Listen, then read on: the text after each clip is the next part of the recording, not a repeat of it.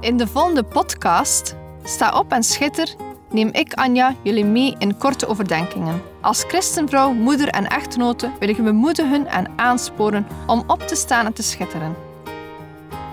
We zijn niet gemaakt om in Gods koninkrijk stil te zitten en niets te doen, maar om op te staan en dienstbaar te zijn. In de eerste plaats tien over God, daarna tien over ons gezin, onze partner of onze geloofsgenoten. En als gevolg zullen we dan ook schitteren in de wereld. Neem je Bijbel bij de hand, want zonder Bijbel zijn we als een kok zonder eten of een zanger zonder stem. Dus luister naar, sta op en schitter.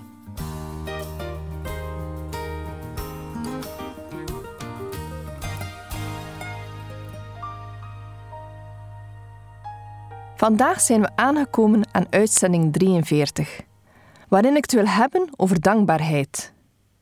Dit thema speelt bij mij een grote rol vooral in de zomer.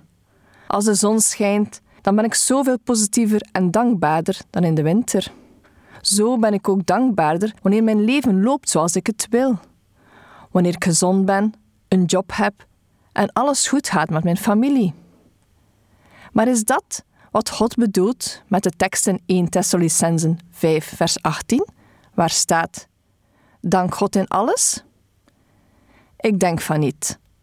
God wil niet dat ik alleen dankbaar ben als de zon schijnt en het goed met me gaat. Als we kijken naar de betekenis van dankbaarheid, dan vinden we op Wikipedia volgende beschrijving: Dankbaarheid. De erkentelijkheid en waardering voor door anderen bewezen weldaden is altijd een belangrijk onderwerp geweest voor filosofen. Volgens de Romeinse filosoof Marcus Tullius Cicero was dankbaarheid zelfs de moeder van alle deugden. Daarnaast is dankbaarheid in vrijwel alle wereldreligies een centraal begrip en is dankbaarheid aan goden een steeds terugkerend onderwerp in religieuze teksten en tradities. Daarom wordt dankbaarheid vaak als een universeel religieus sentiment gezien. Andere websites beschrijven dankbaarheid als het bewust voelen van dat wat mooi, positief en fijn is in je leven. En het besef dat dat iets is waar je gelukkig mee mag zijn. Maar dankbaarheid is eigenlijk nog veel meer. Want als we eerlijk zijn, hangt dankbaarheid vast aan je geluk. En geluk is iets dat je niet voor 100% zelf in controle hebt. Er werd ook onderzoek gedaan naar geluk in het leven van mensen. En daaruit is gebleken dat 50% van geluk aandacht is.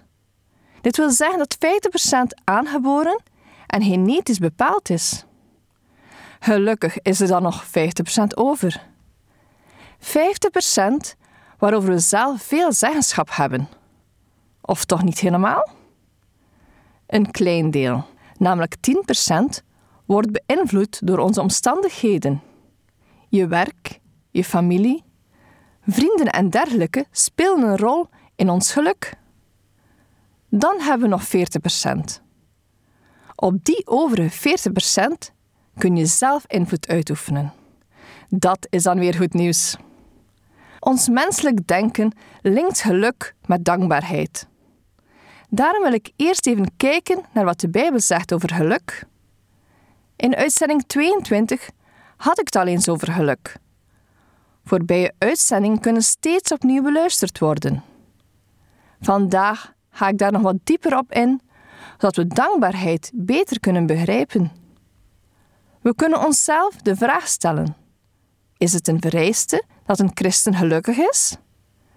Is het verkeerd om verdrietig te zijn als je een christen bent?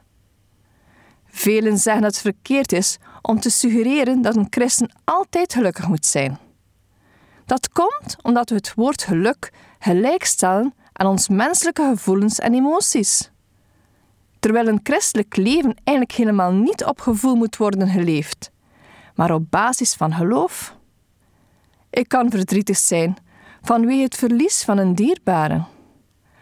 En tegelijkertijd hoef ik mijn geloof, vertrouwen en geluk niet te verliezen. We moeten steeds beseffen dat God zijn hand over ons leven heeft en dat Hij ervoor zorgt dat alle dingen samenwerken voor onze bestwil. Met God zijn kracht kunnen we alles overwinnen, zodat we onze vrede, hoop, tevredenheid en vreugde niet verliezen. Als christen worden we verwacht om vreugde in God te vinden, ongeacht omstandigheden. Psalm 146, vers 5 zegt: Welzalig is hij die de God van Jacob tot zijn hulp geeft, die zijn verwachting stelt op de Heere zijn God. We zijn dus gelukkig wanneer we God naast ons hebben om te helpen.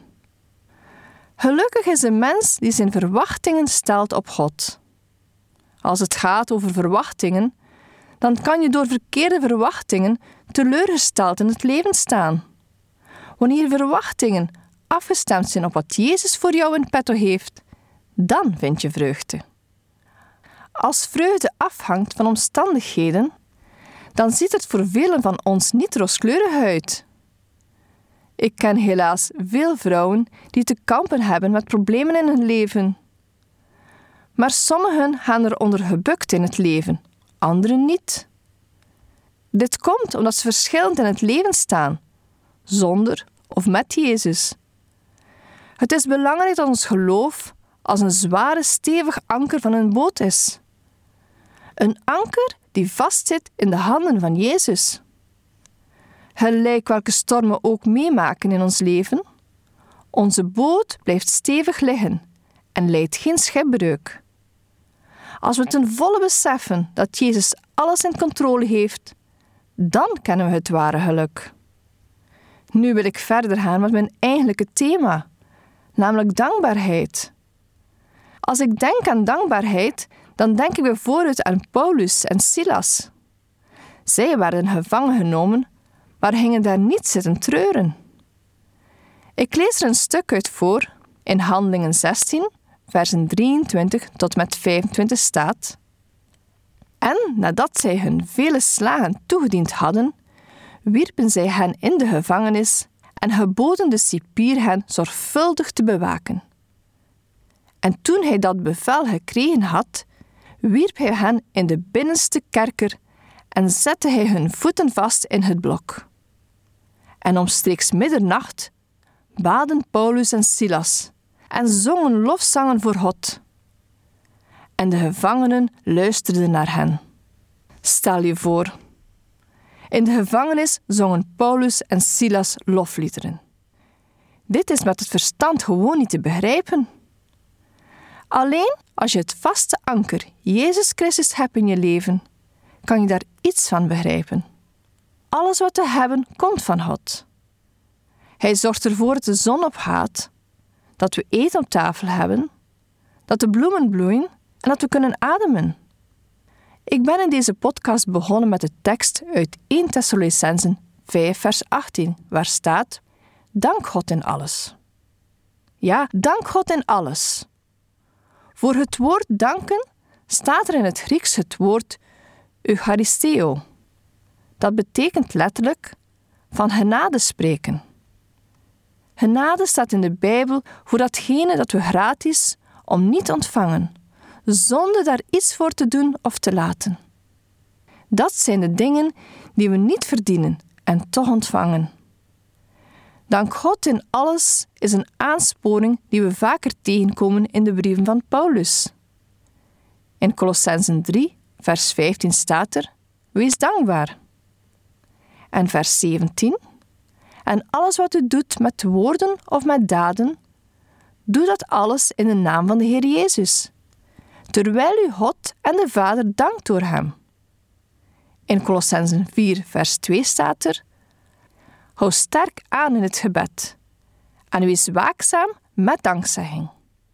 En in Filippenzen 4, vers 6 staat: Wees in geen ding bezorgd, maar laat uw verlangens in alles, door bidden en smeken, met dankzegging bekend worden bij God.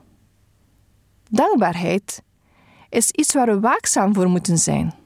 Het is een groeiproces van een gezond christen. Vorig jaar op vakantie hadden mijn man en ik een dankboekje mee. We hadden onszelf voorgenomen om iedere dag enkele punten neer te schrijven en dit met elkaar te delen. Dit veranderde toen mijn inzicht over wat God me allemaal gaf. Nu, een jaar later, besef ik ik zo snel weer in oude ritme herval en dankbaarheid weer vaak vergeet. En zoals ik al zei, nog vaker in de winter dan in de zomer. Ik ben terug begonnen met mijn dankboekje en heb me voorgenomen om dit het hele jaar door te gebruiken. Ik zou ook jullie willen uitdagen om op te schrijven waar jij dankbaar voor bent. Hoe lang wordt jouw lijst? Misschien kun je iedere avond één punt noteren waarvoor je de afgelopen dag dankbaar kan zijn. Dit kan gaan om kleine of grote dingen, als een glimlach van een kind, een dak boven je hoofd, een wandeling die je maakt, je job, eten op tafel, familie of vrienden. Mijn lijst is alvast zeer groot aan het worden. Deze lijst breng ik dan in gebed bij mijn schepper, mijn hemelse vader. Ik voel in mijn leven een groot verschil wanneer ik dit doe. De vrede en de rust van God, die alle verstand te boven gaat, neemt dan de overhand in mijn leven.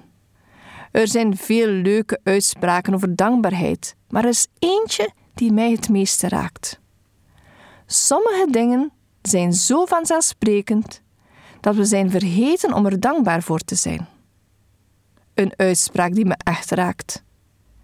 Als je bewuster omgaat met dankbaarheid, dan sta je weer stil bij de dingen die zo vanzelfsprekend zijn geworden. Ik wil afsluiten met een gebed uit Psalm 34. De Heer wil ik prijzen, elk uur van de dag. Mijn mond is altijd vol van zijn lof. Laat mijn leven een loflied zijn voor de Heer. De nederige zullen het met vreugde horen. Amen. Ik wens jullie een leven toe, vol dankbaarheid, zodat jullie mogen schitteren. Deze podcast kun je steeds opnieuw beluisteren via de website en app van twr.be. Als je deze aflevering leuk vond en je wilt de podcast helpen ondersteunen, deel hem dan met anderen. Heb je gebed nodig of wil je reageren op deze uitzending? Zend dan gerust een mailtje naar anja.twr.be. Bedankt voor het luisteren.